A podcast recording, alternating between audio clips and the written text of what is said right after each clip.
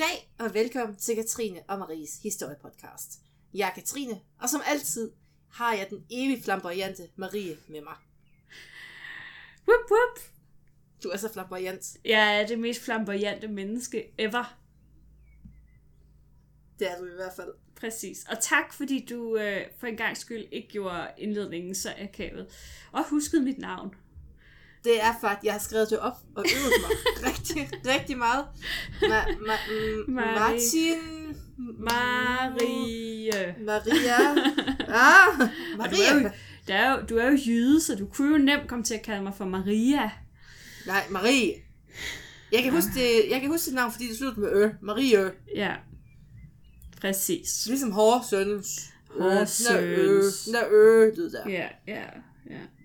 Og, og, og hvis man nu måske i baggrunden kan høre en lille fugl, der kvider, så er det jo fordi, at det er en fantastisk forårsaften i aften. Solsorten kvider. Og jeg sagde til Katrine, Katrine, du skal ikke redigere det væk.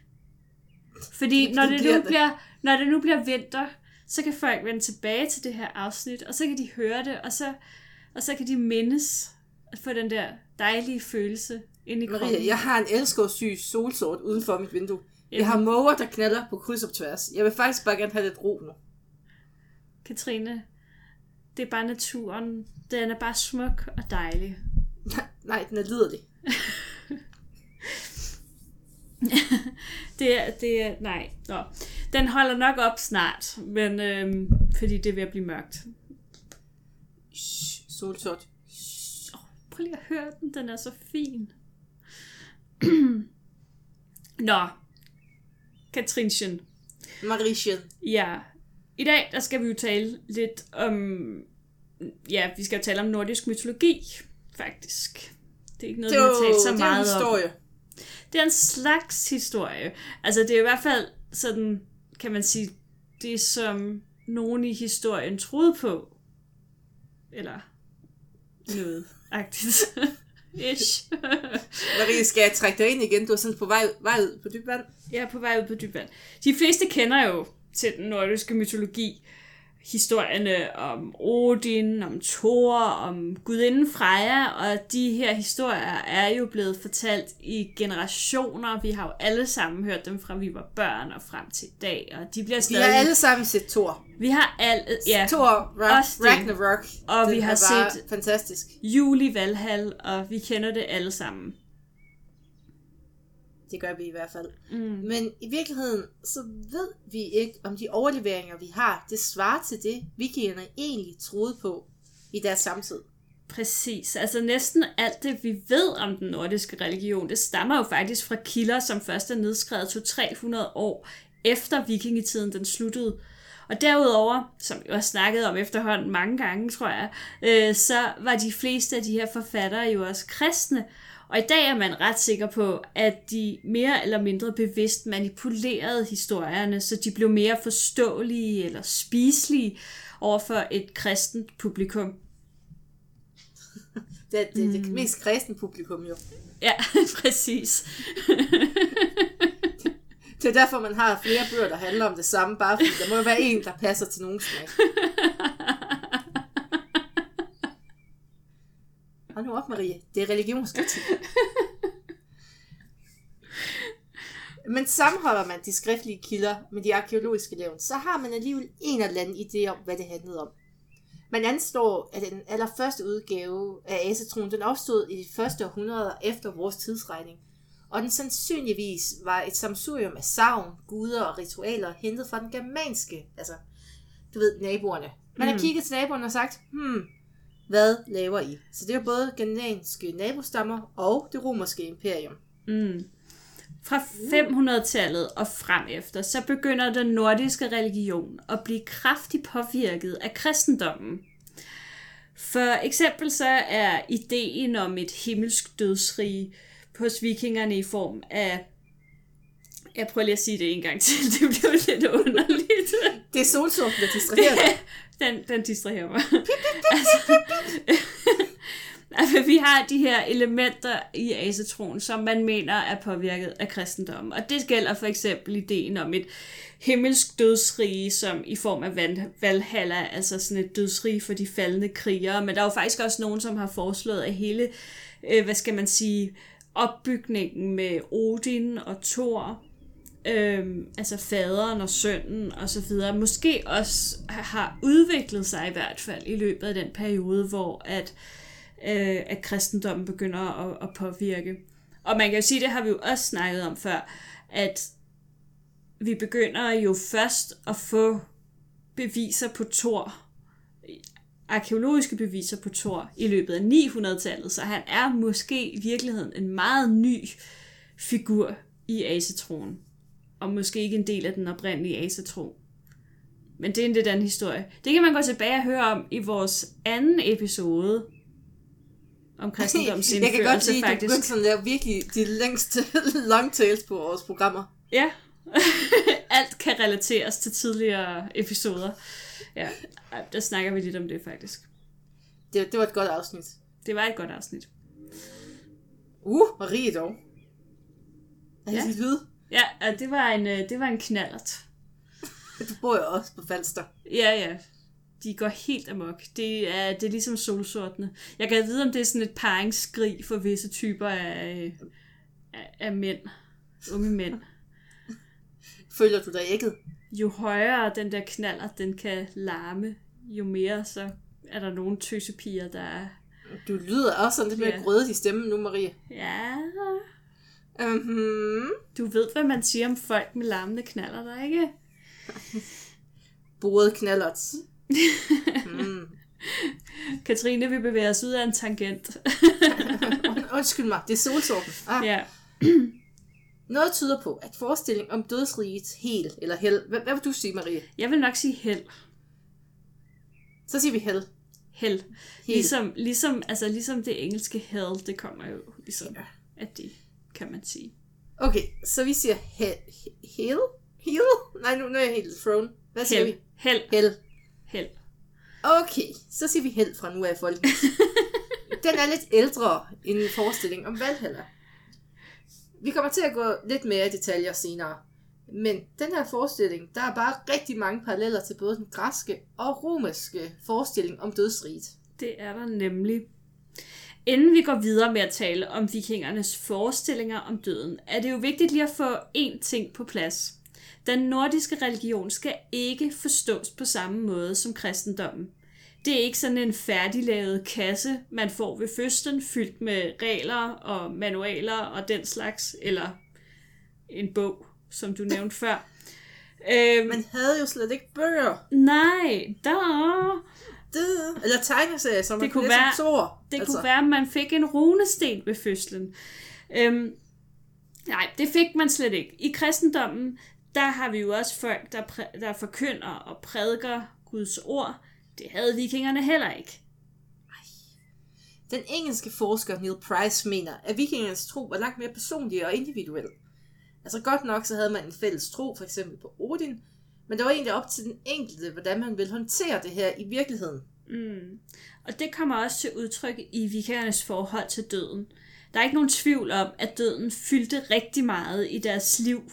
Alt andet lige så har børnedødeligheden jo været høj, som den jo var i gamle dage. Og gennemsnitsalderen for voksne, de lå på sådan 35-40 år, en lille smule højere for kvinder, men der var jo heller ikke særlig mange kvinder, der var ude på vikingetogter og døde tidligt og bla bla bla. Men der er tydeligvis ikke nogen fælles eller formel doktrin, ligesom der er i kristendommen. Der er ikke sådan en fælles, øh, hvad skal man sige, overordnet historie som, og et overordnet regelsæt, som man følger. Og øh, derfor er der heller ikke noget, der dikterer, hvad der sker, når man dør. Både de skriftlige og de arkeologiske kilder, de viser også et meget mangfoldigt billede af, hvordan man for eksempel begravede folk. Og den mangfoldighed, den afspejles nok også i forestillingen om livet efter døden. Præcis. Selvom den her gennemgang, vi kommer til øh, at lave, den, den forekommer nok sådan ret systematisk, så skal den ikke forstås systematisk, fordi... det er det, jeg siger hver gang, jeg sender noget til dig, Marie. Ja. Det ser systematisk ud, men det er ikke sådan, det skal forstås. Nej, mm, mm-hmm. Det er sjovt, ja. fordi at, uh, Maria, hun er praktisk talt ved at rive håret ud på sig selv, bare mindst en gang om ugen over mig, og min manglende systematiske tilgang til tingene. Vi har et Excel-ark. Kan det bare følges? Nej. Nej. Men altså, det, det, det, det er muligt, at... du er afpisset nu. ja, jeg er helt om at køre. Det er solsorten. Eller også er det knatterne. Oh. oh. Der er så mange faktorer nu. Uh. Uh. Altså, den her gennemgang, vi kommer til at lave, den virker systematisk. Den er ikke nødvendigvis systematisk. Fordi det er muligt, at folk øh, de enkelte steder har opfattet øh, dødsrigerne forskelligt. Altså det kan have været afhængigt af, hvor i landet man boede. Måske Hvad man har fået det... fortalt. Ja, altså det kan have været i den enkelte familie, at der har hersket en idé om, hvad der skete, når man døde, og en anden i en anden familie. Det er ikke nødvendigvis sådan, at man har haft en samlet forståelse. Altså det er klart, at man har jo nok haft ideen om, om Valhalla. Det har sådan været den overordnede måske, ikke? Men, men, men som vi jo også kommer ind på, så er Valhalla jo ikke for alle. Og derfor har Nej. det jo også, altså der har jo også været... Det er jo ikke der alle, også... der har set Thor-filmene, vel? Altså... Nej, jeg har for eksempel ikke set den. Præcis, og så tilbyder vi bare på ja, forskellige måder. Så, så ved jeg jo ikke, hvad der sker, når jeg dør, for eksempel. Jeg tænker for eksempel, når jeg dør, så skal jeg op til Chris, Hemsworth, og du tænker, hvad? Ja. Præcis. Det, øh, det er sådan noget i den stil, tror jeg.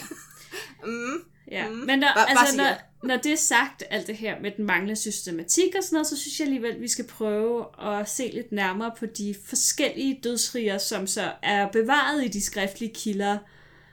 Og øhm, lægger du ud med det måske mest berømte af dem?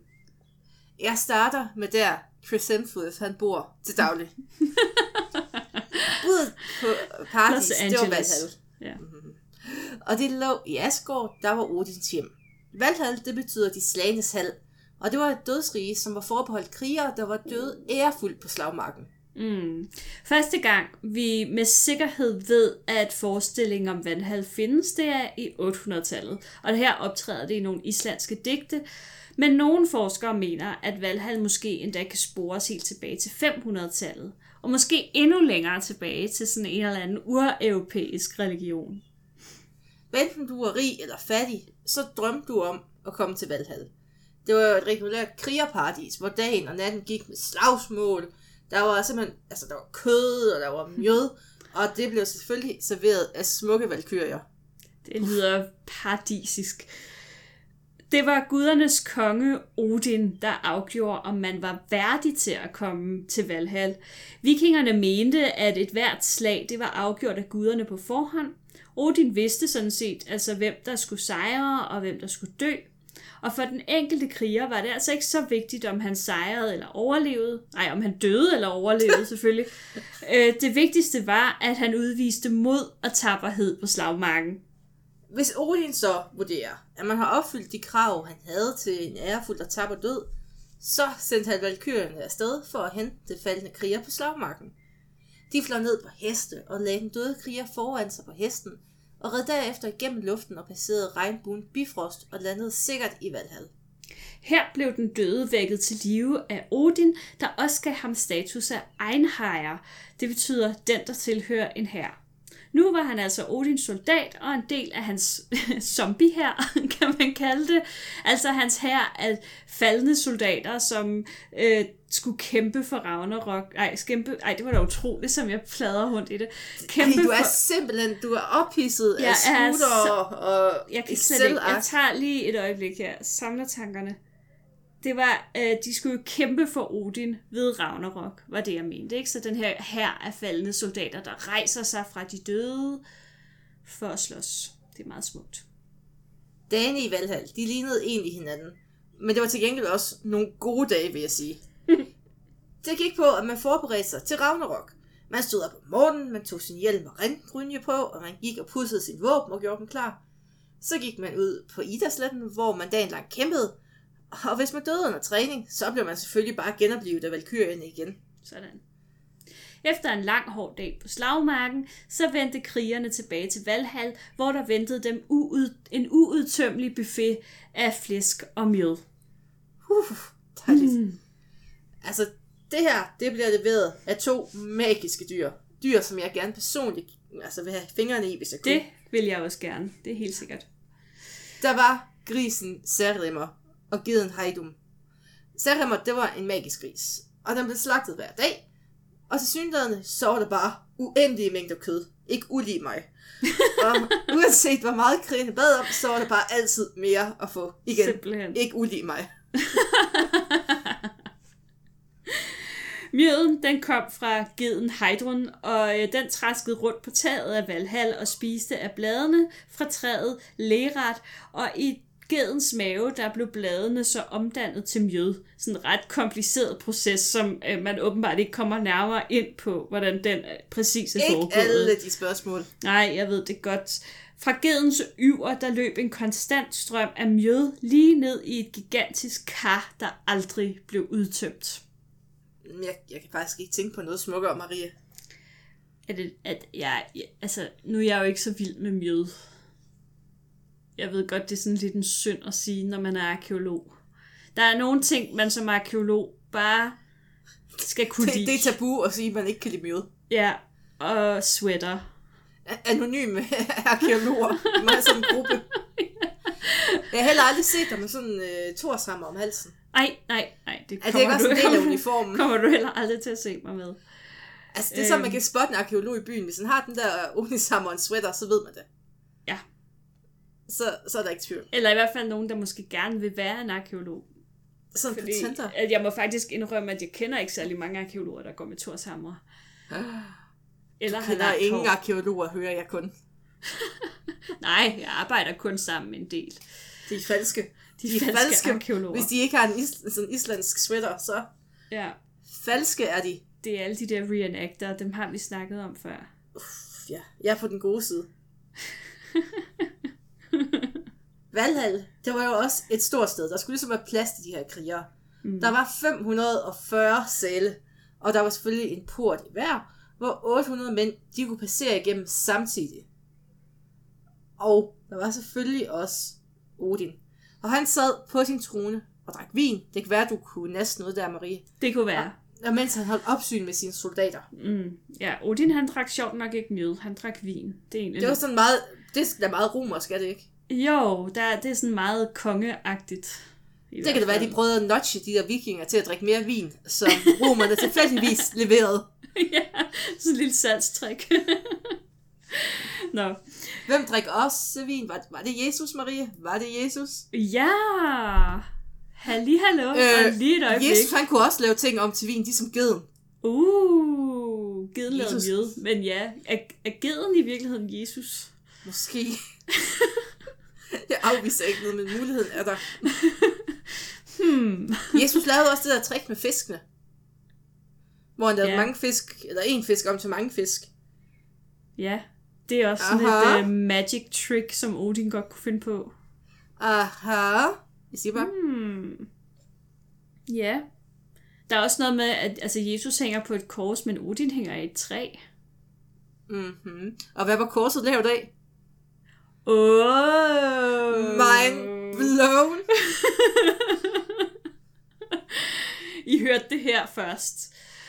Vi har revolutioneret, altså, total Da Vinci Code-agtigt. Fuldstændig. De kommer og henter os lige om lidt. Ja, den katolske kirke er altid efter mig. Ja. Vi Og jeg er ikke engang en lille dreng. skal videre til det næste dødsrige.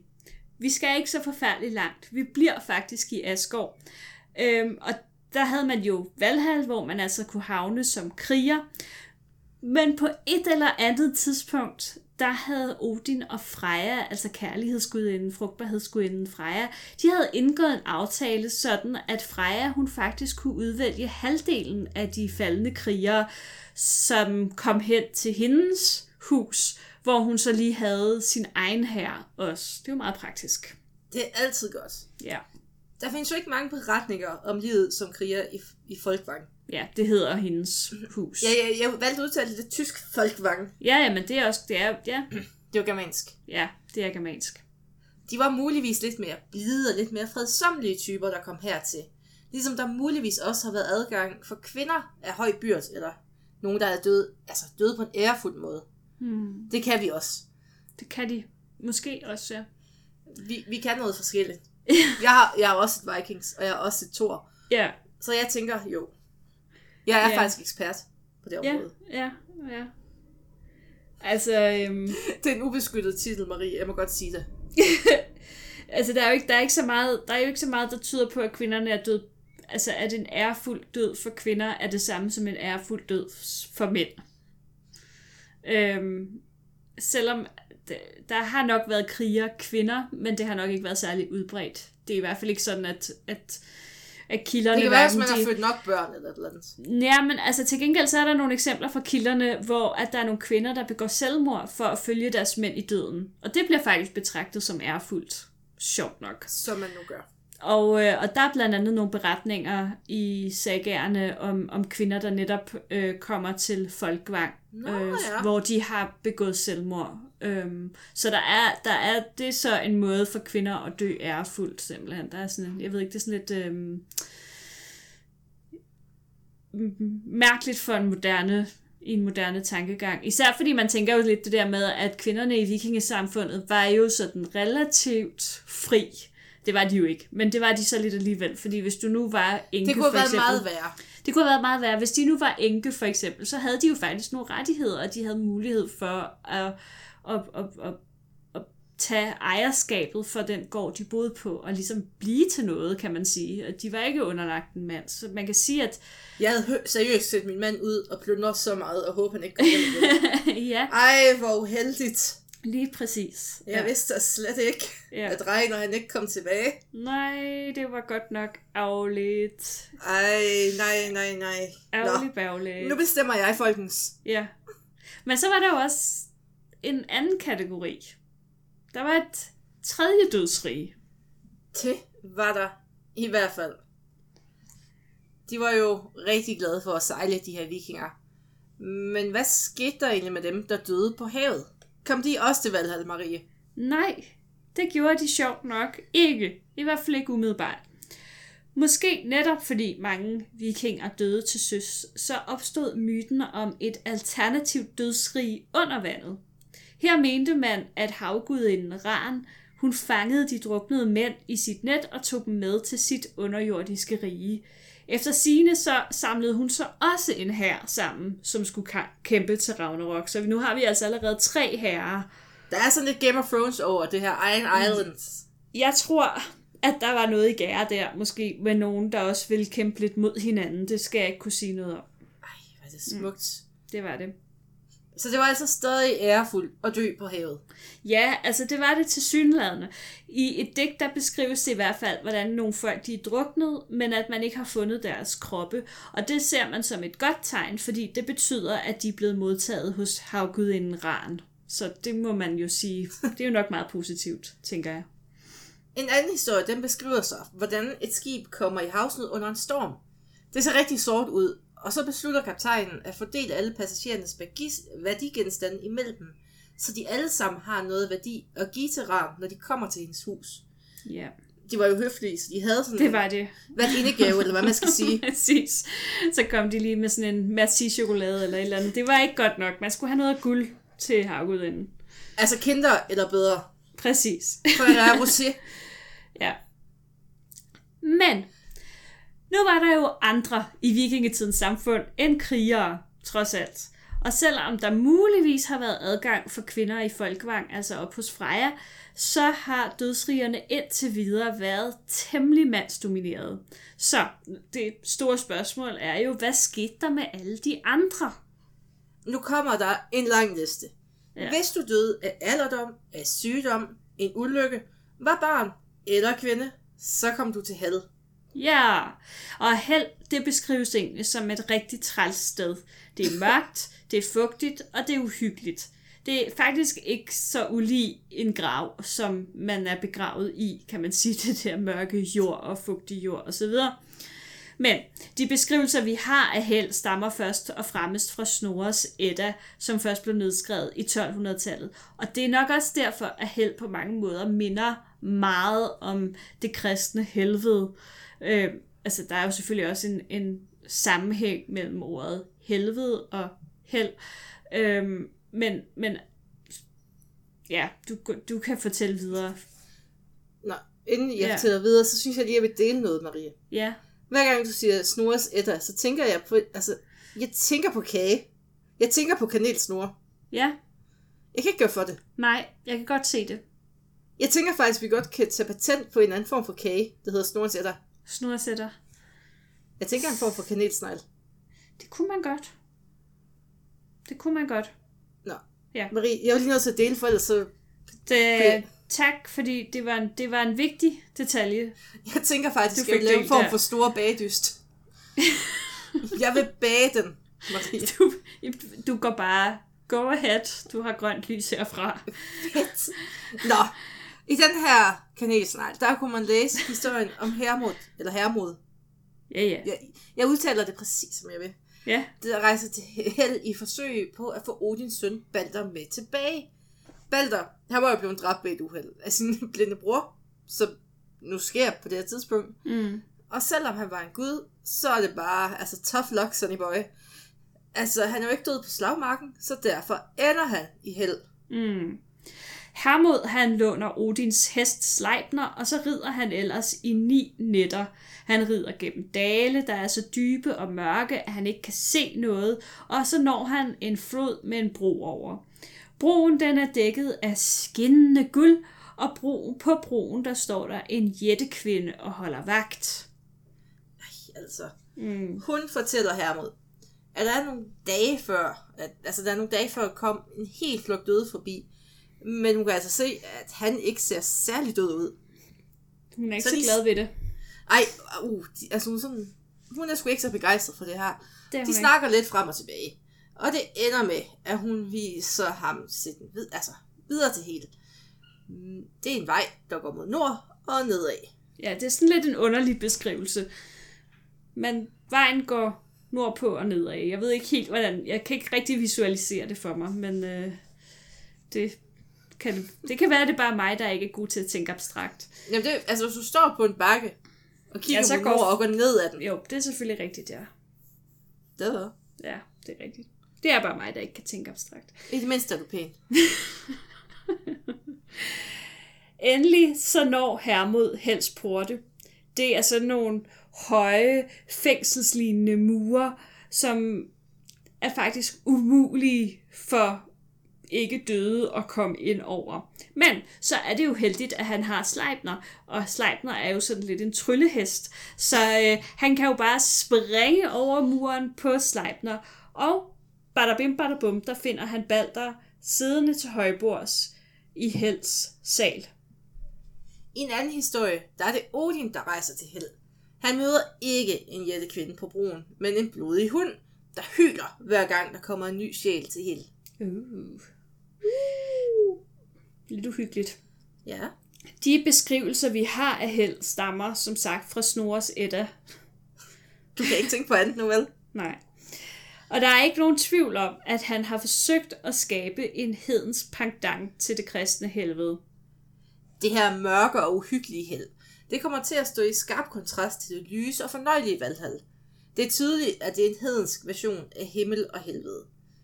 Men var det så så slemt, kan man spørge sig selv om. Mm. Desværre så ved vi jo meget lidt om, hvad der egentlig foregik i held af gode grunde. Men i historien om Balders død, der hører vi, hvordan Held gør klar til hans ankomst. Og det er egentlig meget festligt. Der er jo armringen, og der er guld strødt overalt. Ja. Når det er sagt, så kan det godt være, at, at selvom held måske ikke var et kristent helvede med lidelse og tortur, at, så var det måske alligevel heller ikke det fedeste sted at komme hen. I den græske mytologi, der kommer flertallet af menneskene til Hades, og det minder jo på rigtig mange måder om beskrivelsen af held. Det er trist, og det er fugtigt, det er mørkt, intetsigende. Men det betød jo samtidig en helt anden livsfilosofi. i den kristne øh, filosofi, der er livet jo lidt en sur pligt. Den skal bare overstås, så man kan dø, og man kan komme til det evige liv i paradiset. Hos grækerne, og måske så også hos vikingerne, der var det vigtigt at nyde livet og få noget ud af livet, fordi døden, den var sgu rimelig træls. Og der var ikke så meget komme efter, når man først var død. Jeg synes, jeg kan faktisk meget godt lide den tanke der. Vi har måske lidt en tendens, når vi kigger på de her oldtids Marie, det er sådan, det begynder. Snart så har du en hammer om halsen. Nå, det er jamen, sådan, det begynder. jeg ved det godt. Nej, men jeg tænker også bare sådan rent fagligt, kan man sige, at vi har måske lidt en tendens til at, at, at putte for meget af vores kristne øh, kultur ind over det her, og læse det som, at, øh, at ej, så må det også have været mere festligt, fordi vikingerne har jo ikke synes at det var træls at dø-agtigt. Men måske synes de faktisk, det var rigtig træls at dø. Altså, måske var det et nederen sted. Kom Nå. til held. Marie, Ja, nu opsummerer vi lige. ja. Vi har Valhall. Vi har Folkvang. Og det var så til de døde krigere, der var faldet ærefuldt på slagmarken. Mm. Så har vi Rans undersøgsk dødsrig til dem, der drukner på havet. Det gælder ikke, hvis du drukner i en sø.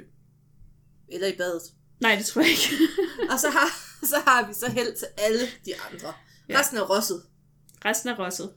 En lille sidebemærkning til opholdet held er i øvrigt, at du kun blev der så længe, at der var nogen blandt de levende, der huskede på dig. Hvis du ikke har gjort tilstrækkeligt indtryk på verden, og der enten ikke var nogen, som kendte dig, eller du blev glemt, ja, så blev man altså ikke i held, men så røg man videre til et sted, der hed Niflheim. Der var noget, der var værre. Der var faktisk noget, der er værre, ja. Der er altid noget, der er værre. Niflheim, det lå så længere mod nord end held. Og det var sådan set, altså, hvis vi skal tænke i Dante-termer, en lidt værre udgave af det, der var før. Ja. Det var et rigtig, rigtig træls sted, altså at ende op, fordi det, det, altså, igen, det var værre, så man var ligesom motiveret til, at der skulle man i hvert fald slet ikke hen, hvis det var. Nej, at, det var det. at to under var held det mindst slemme. præcis. Og man var ligesom motiveret for at sørge for, at man ikke blev glemt. Nej, der skal bygges en gravhøj, og det skal, Der skal, der skal bygges en gravhøj, der skal laves en runesten, der skal fucking den skal op nu. Vi skal have mindst 15 børn, 15, 25, 25. og de skal Ja. alle sammen huske mig. De skal alle sammen huske, hvem jeg var. Ja. Det aller værste sted, du kunne ende. For der var faktisk også noget, der var værre end Så Niflheim. noget, der var værre. Ja. Øh, det var et sted, der kaldes for Nastrondo. Det lyder sjovt. Italiensk. Ital- Nastrondo. ja, det lyder meget sådan Nastrondo. Nå. Øh, og det har jeg sådan, eller ikke jeg, det er der nogen, der Jo, sådan har. har løst oversat til Ligestranden. Øhm, et lidt underligt navn. Og øhm, det er nok det dødsrige, som i virkeligheden minder mest om det kristne helvede. Og her kom du kun til, hvis du svor en falsk ed, hvis du forførte andre mænds tætteste allierede, herunder går jeg ud fra, måske også deres koner, eller hvis du simpelthen begik koldblodigt mor. Jeg er sikker Altså på, det der med, at du stikker nogen, mens de sover eller sådan noget. ja, Det er jo altså, ikke ærefuldt. nej. Eller hvis du forgifter nogen. Lige præcis, ærefuldt. jeg skulle lige til at sige, at der er selvfølgelig gradueringer af mor, når vi taler vikinger, og der er nogle mor, som er mere ærefulde end andre, og, øh, og det her, det er helt klart de øh, øh, mor, som nederen ikke er... De nederen mor, ja. Øh, det var et sted, der var præget af straf og tortur. Man var simpelthen fanget i et hus, hvor der faldt dråber af gift gennem taget, slangegift gennem taget. Og så var der også en, øh, en stor drage, som sådan ligesom sad og nuppede, eller åd. Sådan, jeg kunne ikke rigtig finde ud af, øh, men det var ligesom sådan, ja, nuppede eller nappede ens lemmer. Og, og så kunne man også blive revet i, i tu af en ulv. Og det fortsatte bare i sådan en uendelighed. Det lyder faktisk. Altså, det er jo sådan lidt spøjs dødsrige.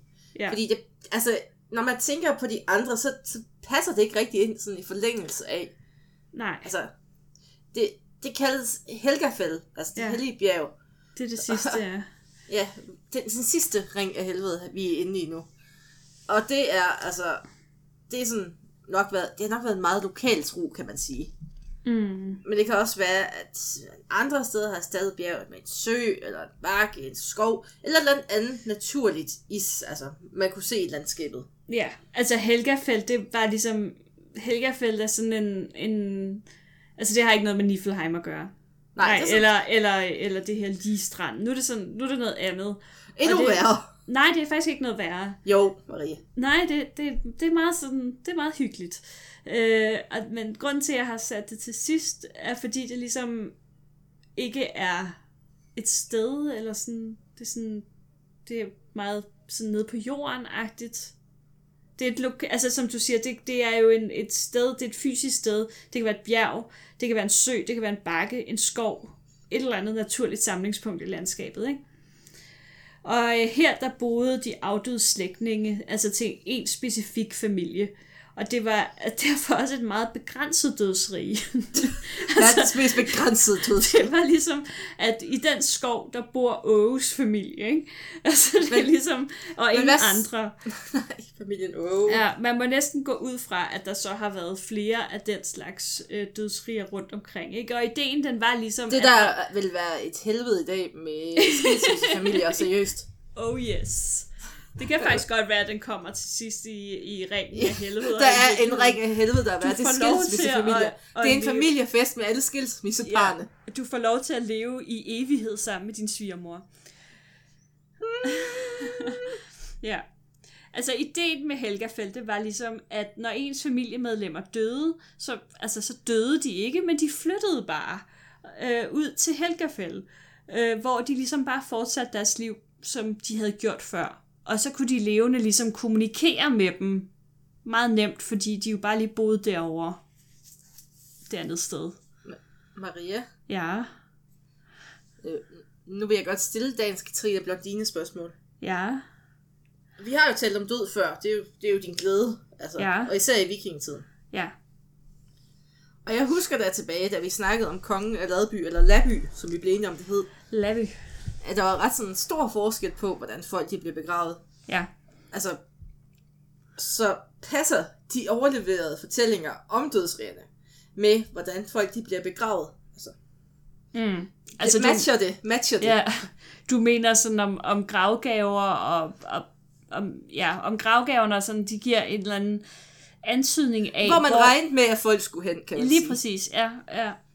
Ja, det er jo et rigtig godt spørgsmål. Ja, altså, ja, hvordan man skulle pakke til den ferie, man skulle på. Lige, lige det er sådan træls at tage skiene med et eller andet på Ruders, altså. Øh, ja. Pisse os. Eller tro, Ej. man skulle til Valhall, og så ender man i Niflheim, ikke? der er noget galt her. Hallo! så står man der med sit svær, og der er bare ikke nogen at kæmpe med. Øhm. Det er det værste, når man har taget sit våben med. Der er ikke nogen, der vil lege. Nej. Hallo, no, no, no. Nå. Øhm, ja, altså, det er jo sådan set ikke et blondine spørgsmål. Det er jo et godt spørgsmål, Katrine. Ja, endelig. Øhm, man kan sige, at uanset om man blev brændt eller jordfæstet, altså om man bare blev begravet i en grav, øhm, så fik man jo gravgaver med. Og alt efter ens økonomiske formåen og status i samfundet, så varierede de her gravgaver. Men som udgangspunkt synes de efterladte, at man skulle have mad og nogle personlige ejendele med. Historien om Hermod, som vi ligesom gennemgik tidligere, øh, og hans øh, rejse til held beskriver jo, at han rider hele vejen, og at det tager sådan rundt regnet 10 dage, passer det ikke nogenlunde med 9 nætter. Øhm, så, og det er til hest. Så det er altså en længere rejse, øh, den døde skal ud på for at komme til held. Og det giver jo mening at give dem mad med til den her tur, kan man sige.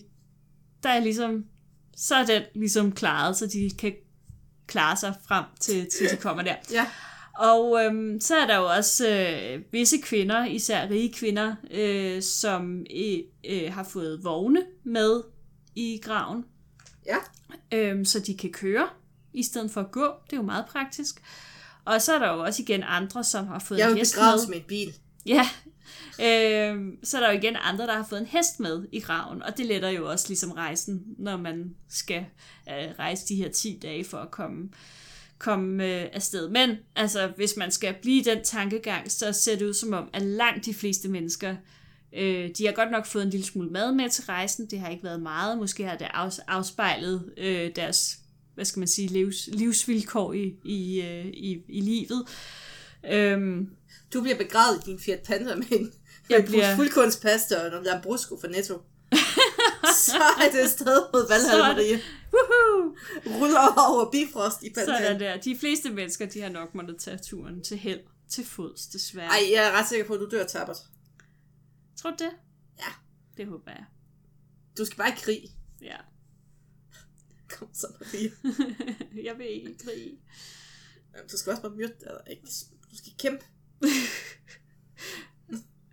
Kom så, du Nej, kan godt. ja. Jeg tror på dig. Mhm.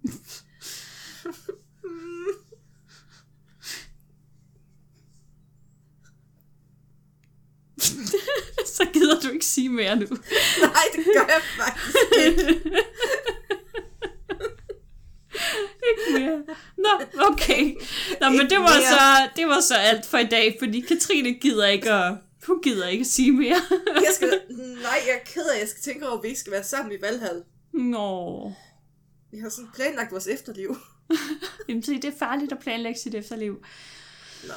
Det kan godt være, at man bare skal tænke over det der med, at, at det kan jo være, at man bare ender i held, og så, så kan man lige så godt bare få det bedste ud af det, mens man er i live. Ikke alt det der pjat med at gå og være sur og trist. Så, og... så har jeg et andet spørgsmål om mennesker, hvis det Ja, er. ja, kom med det.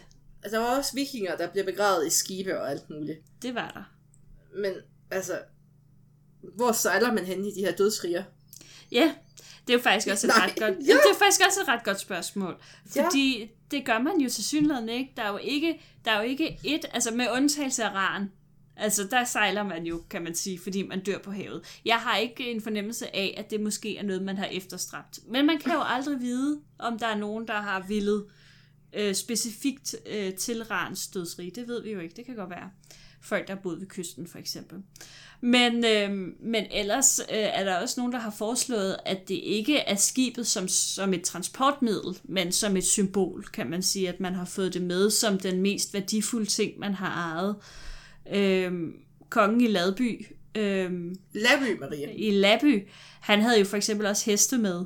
Øh, så han har jo haft et andet transportmiddel med, kan man sige. Og en af de andre berømte Det skibsgrave- helgardering. Ja, en af de andre berømte øh, skibsgrave, det er Oseberg op fra Norge, en kvindegrav.